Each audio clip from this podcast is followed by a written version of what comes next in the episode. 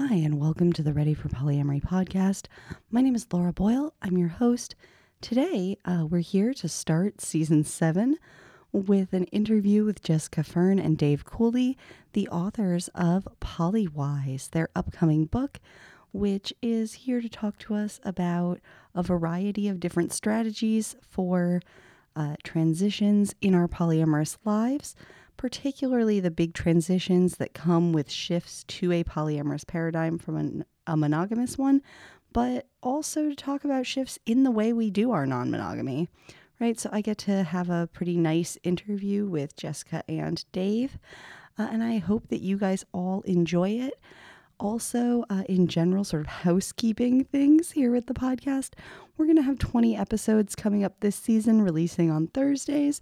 I hope you guys enjoy them. I have a lot of great guests coming up this season. Everyone from uh, these guys uh, to the Multiamory folks. Um, also, we've got uh, people you may not know of. My friend Minna Dubin, who wrote a book called Mom Rage, is coming on. And we've got a lot of episodes that aren't about books as well.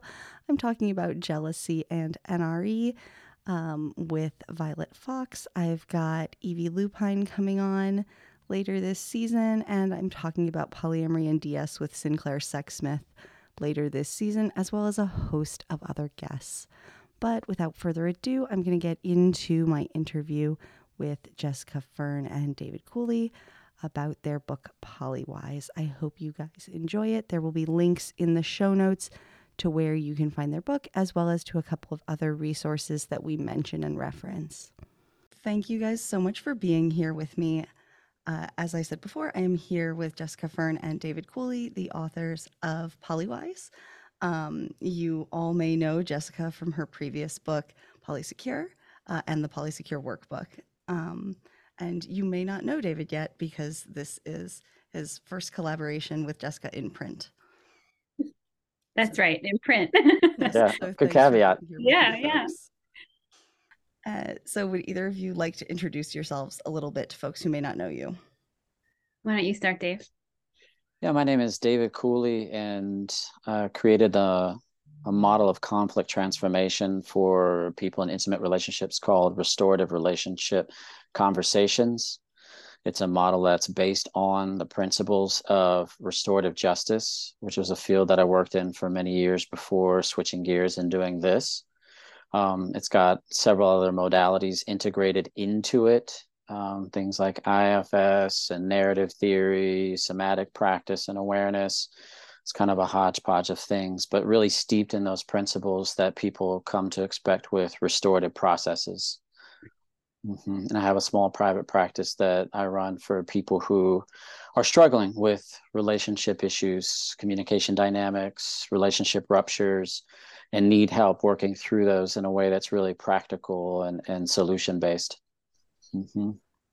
Well, and so I found this idea of applying restorative justice to our relationships really fascinating. And I guess we'll get to that as we get into the conversation further. That was my favorite part of the book because it was the thing that I hadn't thought of applying, but that made a lot of sense.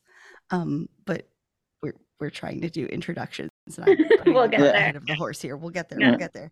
Um, and Jessica, I think more folks will have sort of known who you are because so much of the the polyamorous community got sort of taken by storm by Polysecure a few years ago.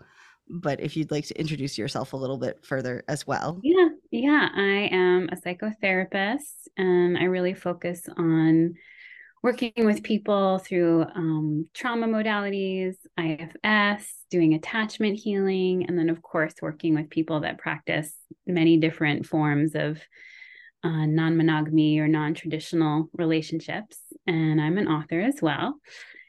And Dave and I, will probably get into this too. We've been in each other's lives for over 20 years. We met in Northern California at massage school. Neither of us practice massage anymore, or you never practiced it at all. yeah. Mm-hmm. Well, and in a way, this feels like one of the many sort of concentric circles that ends up overlapping non monogamy. When I'm like thinking of it, I'm like, oh, somatic practices and massage yeah. school and all of yeah. these things that it's like, Oh yeah, like a third of the non-monogamous people I know have big overlaps in these areas. Mm-hmm. Okay. Yeah. Yeah, absolutely. That probably for both of us um, was the first real training in sort of body based, mindfulness based, somatic based practices, you know, through the lens more of body work. Mm-hmm. And that opened up the like, okay, wait, but what's the psychological aspect of all this that we're doing? Yeah. Right. yeah. a picnic yesterday with a person who was like, Oh, and I'm looking to run things in our community about more like mindfulness based body work and these things that are based in my practice, but that folks in our community might be really interested in. And I was like, oh, it is all of us, isn't it? Yeah. Well, they're, they're, they're kind of small. I mean, when you talk about those concentric circles, they're kind of smallish communities. And I think they're expanding, you know, thanks mm-hmm. to technology and the reach that information has now but it's interesting to be at a place like where we were 20 some years ago in northern california and you meet these people who are sort of moving in the same circles in the same communities in these small places where, where subcultures have a foothold you know people who are doing like you said somatic work are also thinking about different ways of doing relationships.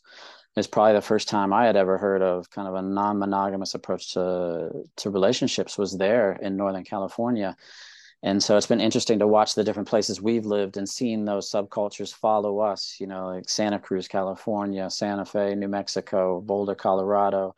Now we're outside of asheville north carolina you know mm-hmm. hawaii.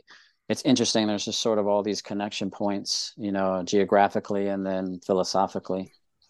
Right. It used to be like these really small subcultures just used to overlap. And now thanks to the internet it's massive reach. And I think mm-hmm. that's been an interesting evolution in the 16 years I've been doing non monogamy that like a lot of these subcultures aren't as sub anymore. Yeah. It's it's been a strange evolution that like I've enjoyed watching. Totally. Uh, but anyway, sorry, this has been me gushing about the way the world has changed. Um, it has, yeah, in a positive way uh, from my point of view. Um, but so I really enjoyed from your book in general the kind of way that you tied in a sort of large number of different theories and perspectives that I don't necessarily think of as necessarily tied. Um, I've just said necessarily twice. This is my brain on not enough coffee. Um, but uh, that I don't always think of as tied into non monogamy in particular when you think of sort of psychology and perspectives and you tied them in really neatly to how they apply to non monogamy in a way that made so much sense for me, which was actually what was done in Polysecure too, right? You applied these theories without all of the chaff of like having to read around mm-hmm. the the monogamous perspective tied into it and I enjoyed that as someone who spends a lot of time going, okay, but what nugget of this still applies to me? Yeah. Um, so thank you. I enjoyed it. Um, and so for my listeners, you you can enjoy going and picking this up and not having to pull apart the parts that don't apply to you. Um, this is my endorsement of this book. Hi guys. Um, but in particular stuff like taking family systems stuff and uh, that's the ifs acronym that both of them used in describing their backgrounds right. for the folks who are not as over therapied as me and so did not immediately pull that out um, that's internal family systems which is sometimes called parts work it's the idea of taking the different um, portions of yourself and identifying them and incorporating them into your understanding of how you as a person function and how portions of your history serve you as a person in the present uh, in the most basic sense in the most layman's understanding of how that works. Um, but so as a severely over therapied person that is my understanding of it. Um, but so the book takes this idea and applies it back to our comfort and sort of paradigm shift out of a monogamous framework into a polyamorous one. Um, and your the whole book is about this paradigm shift out of monogamy into non-monogamy. And I thought that was a really great way to approach the whole idea. What made you guys take that approach for this book? Can you guys hmm. share a little about that? Yeah. Um, I'll start if that's okay. Sure. And it just initially was something that I was seeing, Mhm. right? That as people were either opening up for the first time or as they were had been non-monogamous or polyamorous for a long time, but then were coming in with certain struggles, right? Because the book isn't just for sort of poly newbies, right? It's for people all along in their journey. Um, but I was seeing a lot of these struggles were based in, oh, you're still thinking in a certain paradigm. Understandably so. It's the one we're immersed in, right? And it's not, it's not, you don't just tell someone, um, hey, just think differently think in this new paradigm like it doesn't work that way right so i was getting very curious of like wow how do paradigms wire into us our actual perceptions and our emotional reactions and how do you undo that it's quite an undertaking right so that was part of it Right. Like, Mhm. where does the movement happen and how? yeah exactly right Mhm. And so, you know, some of the common complaints that people struggle with are their partner wants to open up and they think that means it's because they are not enough, right? That's a very monogamous paradigm. There's no judgment on that, right? Um, there's good reason to think that way, right? But the polyamorous or non monogamous paradigm, um, being with someone else isn't because your other partner isn't enough. It's um, a totally different reason right? So starting to have to translate from one paradigm to the next. Yeah, and that's- absolutely. Mhm. Yeah, sorry to No, interrupt. no, go ahead. Yeah, I think one of the things too that I see in conflict work, um, which is my focus, is that often we're trying to guide people away from content. People sort of come into a process where there's a dynamic that they that feels really fraught and they feel really stuck in that. And I think what's interesting about that is we're trying to sort of guide them towards an awareness of the meta process, right? And so it's often about what are the overarching dynamics that we have to focus on versus the content. So there's sort of a way we can see that the same patterns are leading us into conflictual situations. And so that's sort of taking a meta perspective that allows us to get a different view, sort of a bird's eye view on our own internal processes, which is unique and is related to paradigms. And so that's often a big shift for people to go from sort of thinking, okay, this is about me and you tussling over who did what versus sort of looking underneath that and getting more into stuff like attachment. Like, what are the attachment sort of dynamics that are underneath this that is more process related? And so, thinking about that sort of helps us take a bigger view towards what does make change happen. And often it's when we're able to focus back and look at overarching patterns of things. And that's more of a paradigmatic approach to to life in general and it's kind of one of the coolest things to me about being a human is that we can make these huge shifts in consciousness um, but it's often the case that we're not aware of doing that. It's not something we do consciously. How many people think oh i'm going to make a paradigm shift here. We sort of do it in starts and fits.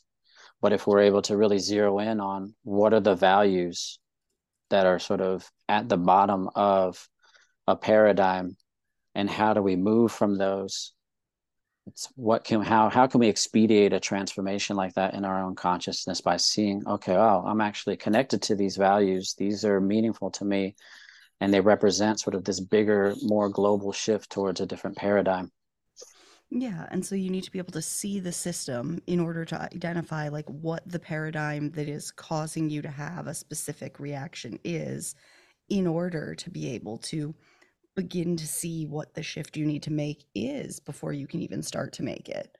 exactly And then once you've identified it, what's the shift that needs to happen? How can you begin to make it and baby steps toward it? absolutely exactly Exactly. hmm And so I feel like for a lot of folks, once they've identified it, once they start making it, there's still that moment of like, okay, I've identified it. I've started taking these steps. My emotions are catching up with the paradigm shift I've started making. Right? That's a lot of what I see when I'm talking to people about this, right? They've gone, okay, me and my partner have made these choices. We've identified what this this shift we're doing is we've said, oh, okay, this is the like underlying issue that's behind one of us having more discomfort than the other. and we said, okay, this is the systemic reason that one of us has this thing going on, right? We've made little adjustments to make that be a slower or more gradual whatever. But there's still whatever this is. We've said, okay, this is why. Okay, this is the big overarching cultural whatever that's causing the thing. So we know what the paradigm is. But knowing that that paradigm's there doesn't necessarily make your brain go flip. Right. Mhm. Knowing what the paradigm you want to get to is doesn't necessarily get you there. Exactly. for some people, that's the point where they go, okay, but does that mean that I'm just monogamous? Mhm. And I appreciated that your book gave people like little sections of going, here's your permission. You hmm can just say, okay, I actually am, though, sometimes. Right? Like I can say, we are just incompatible. We are just, one of us is just monogamous if we choose to be. Right. There are Mhm. costs to that, but we can decide that those costs are worth it. Mhm. Because I think sometimes books about polyamory say, like, you can just try hard enough Just keep trying, reluctant partner. Just Right. right. and You'll get get better someday. Yeah. And that's not always the case. not always true. Right. It's not always true. And I think we're seeing this emergence of a new compatibility that people never had to contemplate in relationship before. Mhm. Right. We kind of all know maybe on a first or second date, you bring up like, do you want kids? You know, or not, Mhm. right? And that would be one, right? Um, and there could be others, but this w- is sort of another real deal breaker Mhm. um, for some people and and a lot of people they're in relationship they don't want to lose their partner so they're willing to give it a try Yep. and i see many people who they give it a try it's not easy at all but they do wind up going i think i can do this and i actually want to do this even though they were initially really hesitant and reluctant um, and we can talk more about that. Often they identify the parts of them that are resistant, and we talk about that in the book. And as they work through those parts, they're ready to do this. But a lot of people can do all of that work and then come to the reality, the truth within themselves like, oh, this isn't the structure of relationship for me. And that's a really valid choice. You know, we really wanted to make that clear. Um, and when I work with clients, I know Dave as well, it's like, yeah, monogamy is a valid option. no one should be forced into this or feel like they're less evolved because it's Mhm. not what they want. Yeah. And Yeah. for some folks, it is finding a version of this that works for them. Yeah, and for exactly. some folks, it's finding that there really is no version. And there's Mhm. been a lot of like inter-community shaming of different ways of doing polyamory for Yeah. for lack of a kinder way to say it. Yeah. Um, and I try really hard not to do that, despite having a kind of way over on one end of the spectrum way of doing things myself, as somebody who lives alone and engages in a pretty relationship anarchist way of doing polyamory. Like, people can be like, oh, but you don't do any of those things. So don't you think that hierarchy is evil? Well, I don't. It just doesn't work for me. Mhm. Right. Like, it- Right. personally, it doesn't function for me. And there's also a question of timing. Like sometimes it's not necessarily it is or isn't sort of good for you or not. Sometimes it's like right now in this moment, it's not good. The constellation of circumstances in your life have created too much instability or challenge and it's you don't have the bandwidth internally to navigate the attachment ups and downs that kind of inevitably come with working with multiple relationships and so it's it's another factor too which is important for people to consider Well, right. And like if somebody wanted to really fight with me about it, I would go like, okay, I'm entirely hierarchical. My children are my primary partner. Have a great day. Right. Mhm. Yeah. Yeah.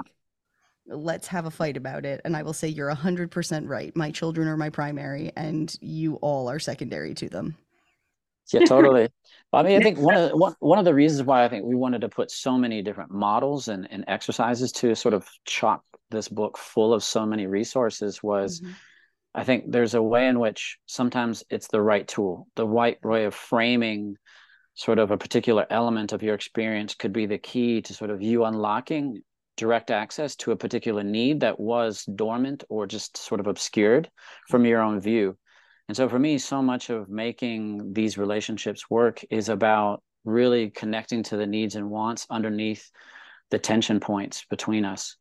And so any model that can help you get closer to a need that you have is really going to be awesome. And any model that also depersonalizes your challenges with a particular element of your CNM or your consensual non-monogamy journey mm-hmm. is valuable. You know, something like attachment, that's why the attachment theory is so powerful, or something like polyvagal theories, because it's illuminating sort of deeper elements of our the way our nervous system seem to function, which is a universal concept. It kind of cuts across a lot of the cultural and belief systems that we have about our differences and really unifies. It's like, okay, yeah, understanding our nervous systems in this way can depersonalize and help us depathologize the reactions that sometimes feel extreme to our partners.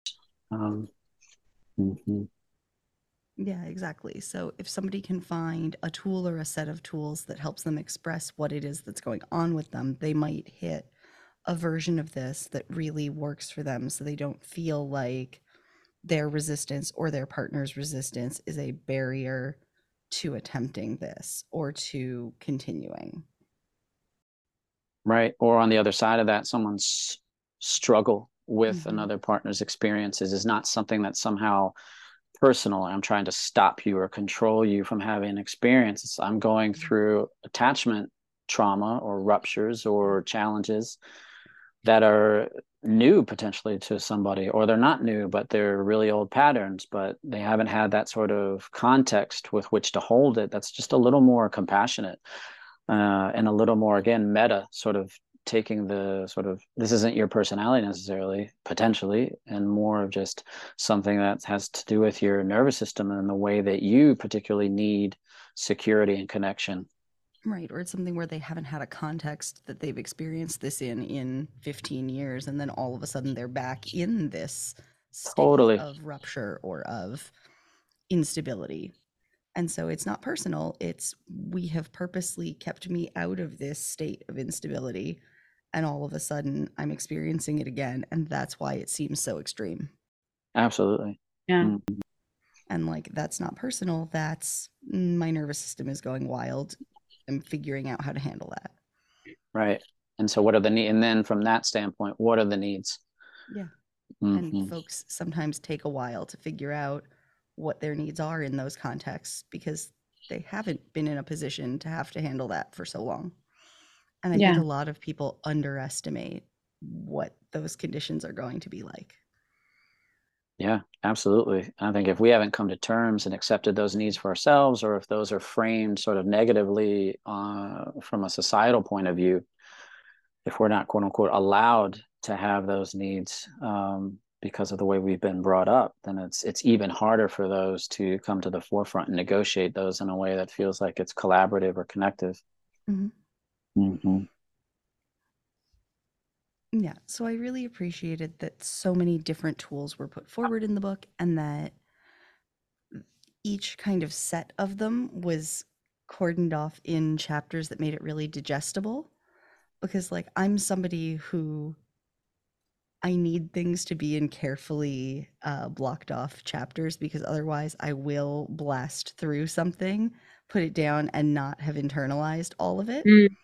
Um, as a neurodiverse person who has hyperlexia, I will like get to the end of it and go, oh, I need to go back and re internalize this in pieces, or I will recall the names of things and not what they meant. Um, so the fact that it was in very neatly contained chapters so that I could very easily take a chapter, actually get the information, put it down, and come back to the next chapter was very convenient for me and i think that'll be useful for readers too because it's well put together and well this is my review Good. of the book as we go right laura guys. we wrote it for you so it, mm-hmm. i think a lot of folks who listen to me actually relate to me on some level so hopefully this is the podcast for neurodiverse weirdos so yay there are a lot of us um according to some studies. Mm-hmm. Um, guys, as usual, there are sight gags that you don't get to see because I refuse to release this video. But I am sitting here making faces for the guests. And, and we're, we're, enjoying them. Yeah, right. we, we are smiling. We're making faces as well. Yeah. we're having fun. yeah. Um, but yes, so I really enjoyed the structure, and I think that folks will like it too, in terms of it being both easy to follow and well contained tool by tool, um, and very carefully sort of explained in terms of individual ideas, tools, and then charts that outlay each individual thing. But like, don't take my word for it. Go get the book. um, so yes, are there particular? I mean, I guess you're not allowed to say you like one section of the book better than the others because you wrote it. You have to like all of it. But since you co-wrote it, maybe you can each have a particular baby section of the book that you liked the best. Uh, or you can say that you liked the other person's favorite section. I don't know. How does that Yeah, work as co-authors? Mhm. well, co-authors, but you know, the ideas we brought to the table were different. Mhm.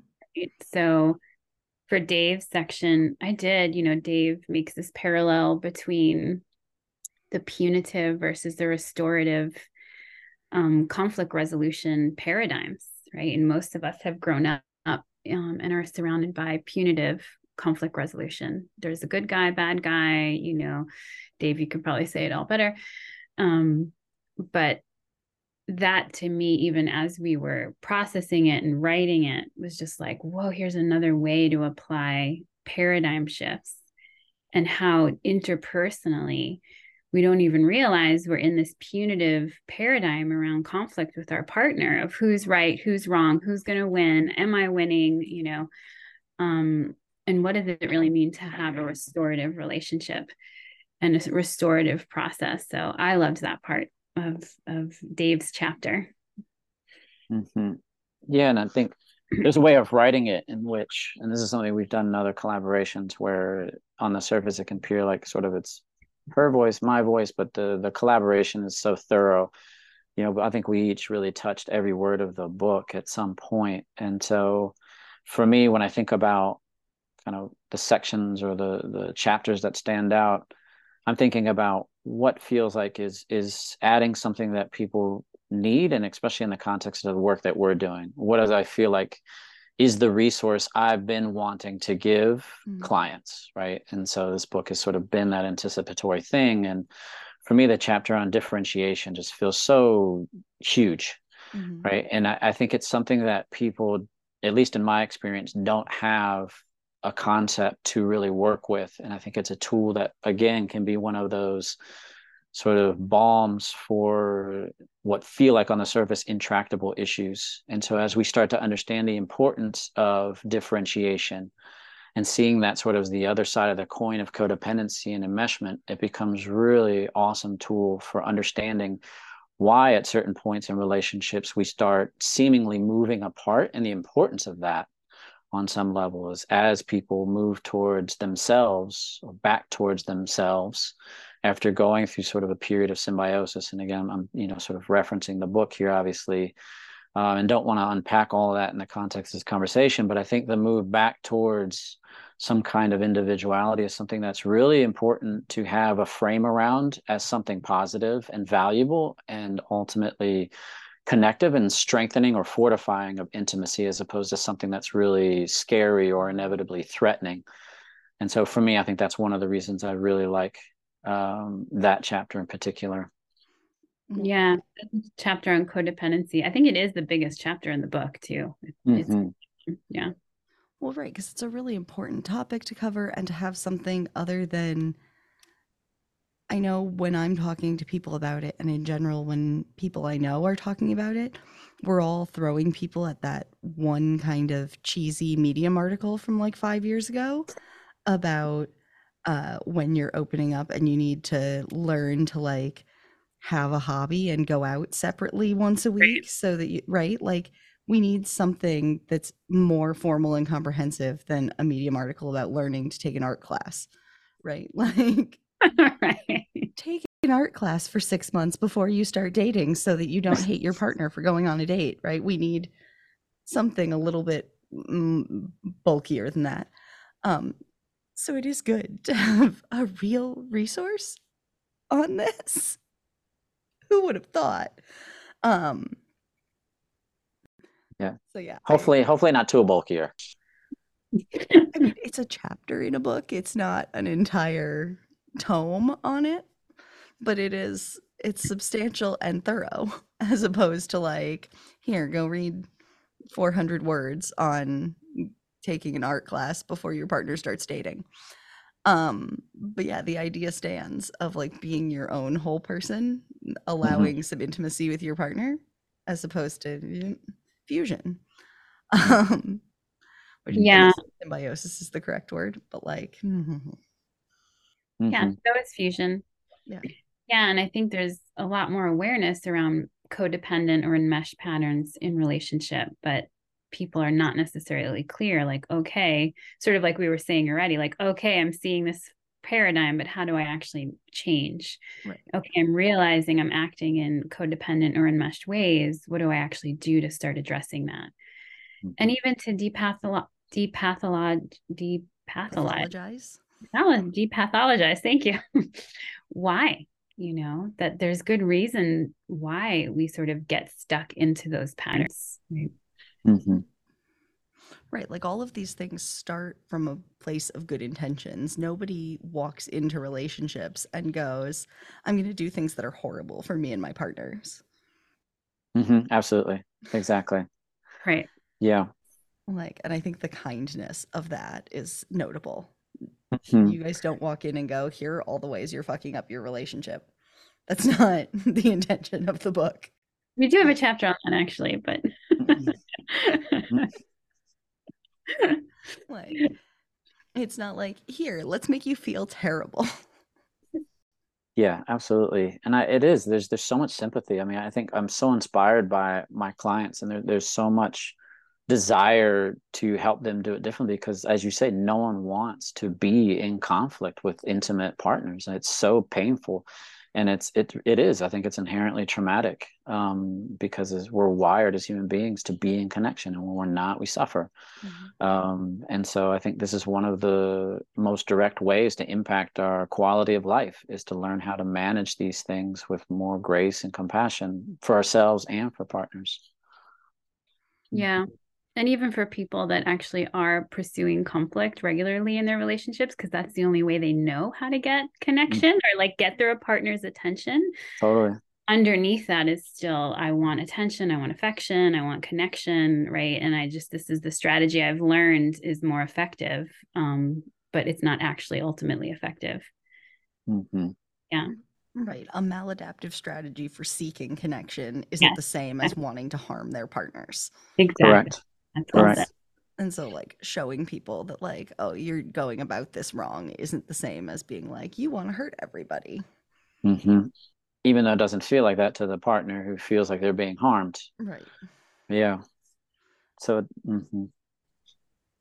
And, like, I think generally people want connection, and especially those of us who are in these relationships where we're trying to be in connection with multiple people really need the tools to figure out how to do it in the most kind of aligned way possible so that we don't end up flailing out in multiple ways and harming multiple people by accident.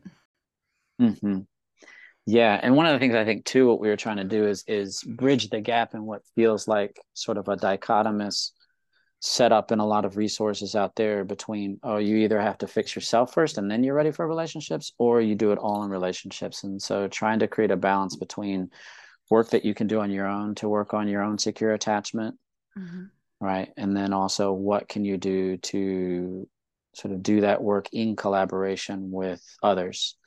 And so hopefully we struck some kind of balance between that those two ways of working on generating secure attachment. Mhm. Or in this case, like addressing codependency, right? What are Exactly. behaviors and then what is the relational dynamic to address as well? Mhm.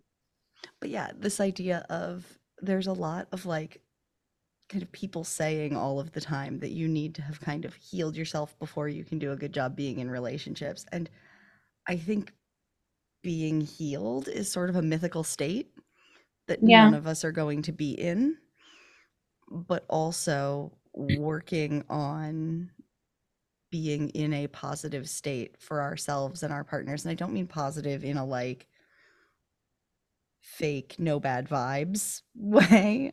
I mean it in a like working to be a good version of ourselves in connection kind Absolutely. of way, right? hmm So long as our partners are doing the same, right? Mhm. Connective, not pulling away constantly, sort of Mhm. way. And I think so long as we're all doing that within our networks, there's a lot to be gained, right?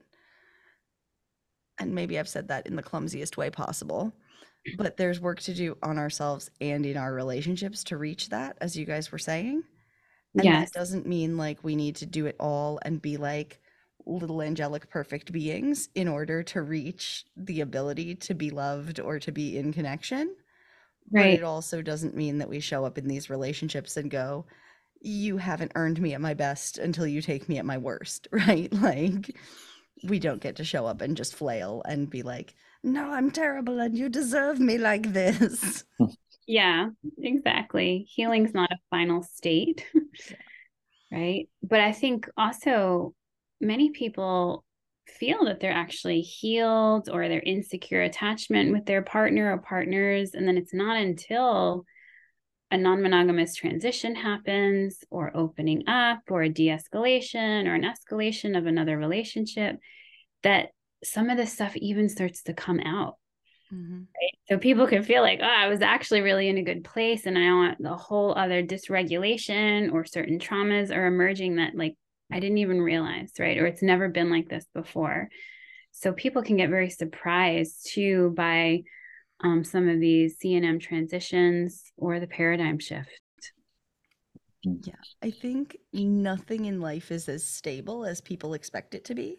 Yeah, right. And maybe it's just that I've had an unstable life and that's why I feel this way. But like if you take snapshots of my relationships every 18 months, it's been like a somewhat different set of situations, right? Something has escalated or de-escalated somewhere in the network, even if it's not to me personally, but somewhere in the extended network. And so I kind of anticipate that like someone somewhere in our network will shift and that will have to change how I feel about something. And so now I'm always like, okay, I'm happy with where I am, but I'm ready for something to shift. hmm And I make the silly face in response to that because sometimes that's good and sometimes that's a little destabilizing. Totally. I love that. And I love taking the concept of healing off the pedestal of sort of static possibility of achievement and really anchoring it in the uncertainty that feels kind of inherent to life. Like recognizing that healing is something that we're sort of always doing in flux in the same way that a relationship is the static concept. That's hard to relate to in moments whereas relating the verb is is much more useful. And i think that's one of the cool things about consensual non-monogamy is it's inviting us to really embrace uncertainty in a way that i think is powerful um, and teaches us to sort of be more agile mentally emotionally relationally which then requires a lot of us in a way that is sort of what you were saying earlier laura is having a certain level of intentionality when we approach relationships, right? It's not that we're going to be perfect, but what is that intention to really be leading with our feelings, naming those, Mm-hmm. taking responsibility for our experience as it is, talking about and sharing our feelings and being open to hearing our partner's feelings, needs, and wants, right? And so for me, I think those two things really fit together nicely. Like, making healing a process, making relating a process that's always going to change to some degree. And we're always sort of working and negotiating secure attachment in those changing contexts. And that's our intention is to approach that, right, at a certain level and keep growing with that. And I think that's sort of the importance, part of the big importance of thinking about this from paradigms is that that helps set our intentions to do things differently by thinking about things in terms of paradigms we're able to sort of align our intentions to something bigger than sort of our reactivity mm-hmm. Yeah, I mean, that mm. all makes sense to me. It has always felt like extended relationship networks are kind of like, I don't know, lake systems or weather, right? Where if something goes on over here, it changes the flow of water across a whole thing. Right? Yeah. Some new river is feeding in, or a storm happens over here, and then everybody has something going on over here. Even if it's very small, by the time it gets over here, it affects it, Yeah. hmm and vice versa. And so it's not like it has to have a very big effect or like you particularly have to overly concern yourself with something that's going on three degrees out over here. But you have to be aware in a kind of loose way. And so I've always kind of had this sense of, yeah, you have to be ready to move a little if you're going to engage in that manner. And I don't want to like scare folks who are entering into non monogamy from a monogamous paradigm. But like, maybe No, but they are- shoes. like, Right. They are getting people have to look at um their relationship to control Yeah. for sure.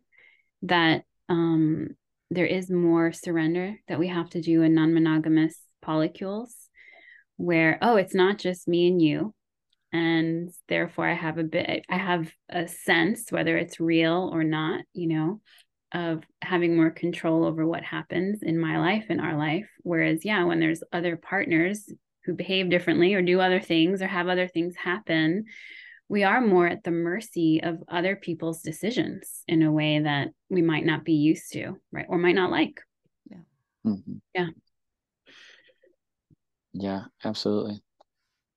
circling back to the actual topic of uh, the book that you guys wrote and the tools that you sort of set up for folks to look at and use uh, to address the sort of shift in paradigms between monogamy and non-monogamy for folks and for folks to kind of understand how they can make these shifts and kind of even whether or not they can make these shifts because some folks can't I thought that it was a really valuable book for folks who are making those decisions and for folks who are making transitions within their non monogamous life. For folks who have, like I did for about two years between 2019 and 2021, gotten into kind of a rut in their non monogamy and had a period of time where they're like temporarily in an identical period and then had like, oh, here's a big shift right? Oh, everything's changing again. That's also a paradigm shift, right? Had a moment where everything changed again. Yeah. It's a very similar moment, right? So I thought the book is also very valuable for folks at that kind of transition. Um, and I think the tools laid out in it are also sort of similarly really valuable for that. The chapters, especially on um, the restorative justice framework for uh, looking at how conflict can be less punitive and more kind of restorative and looking in at one another. And the chapter on parts work I found especially valuable. But like all of them are really useful, especially for folks I think who are newer to this or having really big transitions in their lives currently. And I hope that folks will kind of pick it up and keep it on their shelves, even if they're not currently in a shift, because you will be at some point. Uh, Great. but thank you guys for coming and joining me. Yeah, thanks so much for having us. It's great to talk to you. Yeah. Thank you for having us. Thanks so much to Jessica and David for being with me. Uh, you can find Polywise in stores everywhere starting on August 25th. So I hope that you guys will pick up a copy. I think it was really great and I think you guys will enjoy it very much. So, uh, links to that will be in the show notes, as will all of the places that you can find them on the internet and in social media. As always, you can find me at readyforpolyamory.com and at Ready for Polyamory on all of the socials. Um, because Twitter is dying, I have included it in the list, but I'm not really on there at the moment. Um, you can also uh, find on the website information about uh, support groups that are starting in the beginning of September. You've got a few days to get in on those. I've got one or two spaces in each of them still open. There's one for polyamorous parents and one for folks new to polyamory. Each of them has one or two spaces left as of the time that I'm recording this. Um, so hopefully they're still there by the time I release this. Uh, then also, uh, I have classes coming up in mid September. Um, and all that information is on the site under readyforpolyamory.com slash events. You can also, as always, find me all over the internet at Ready for Polyamory. Thanks for listening, guys. I'll be back next week. Um, check out the show notes for information on my guests and, as always, all of my stuff. Have a great day. Bye.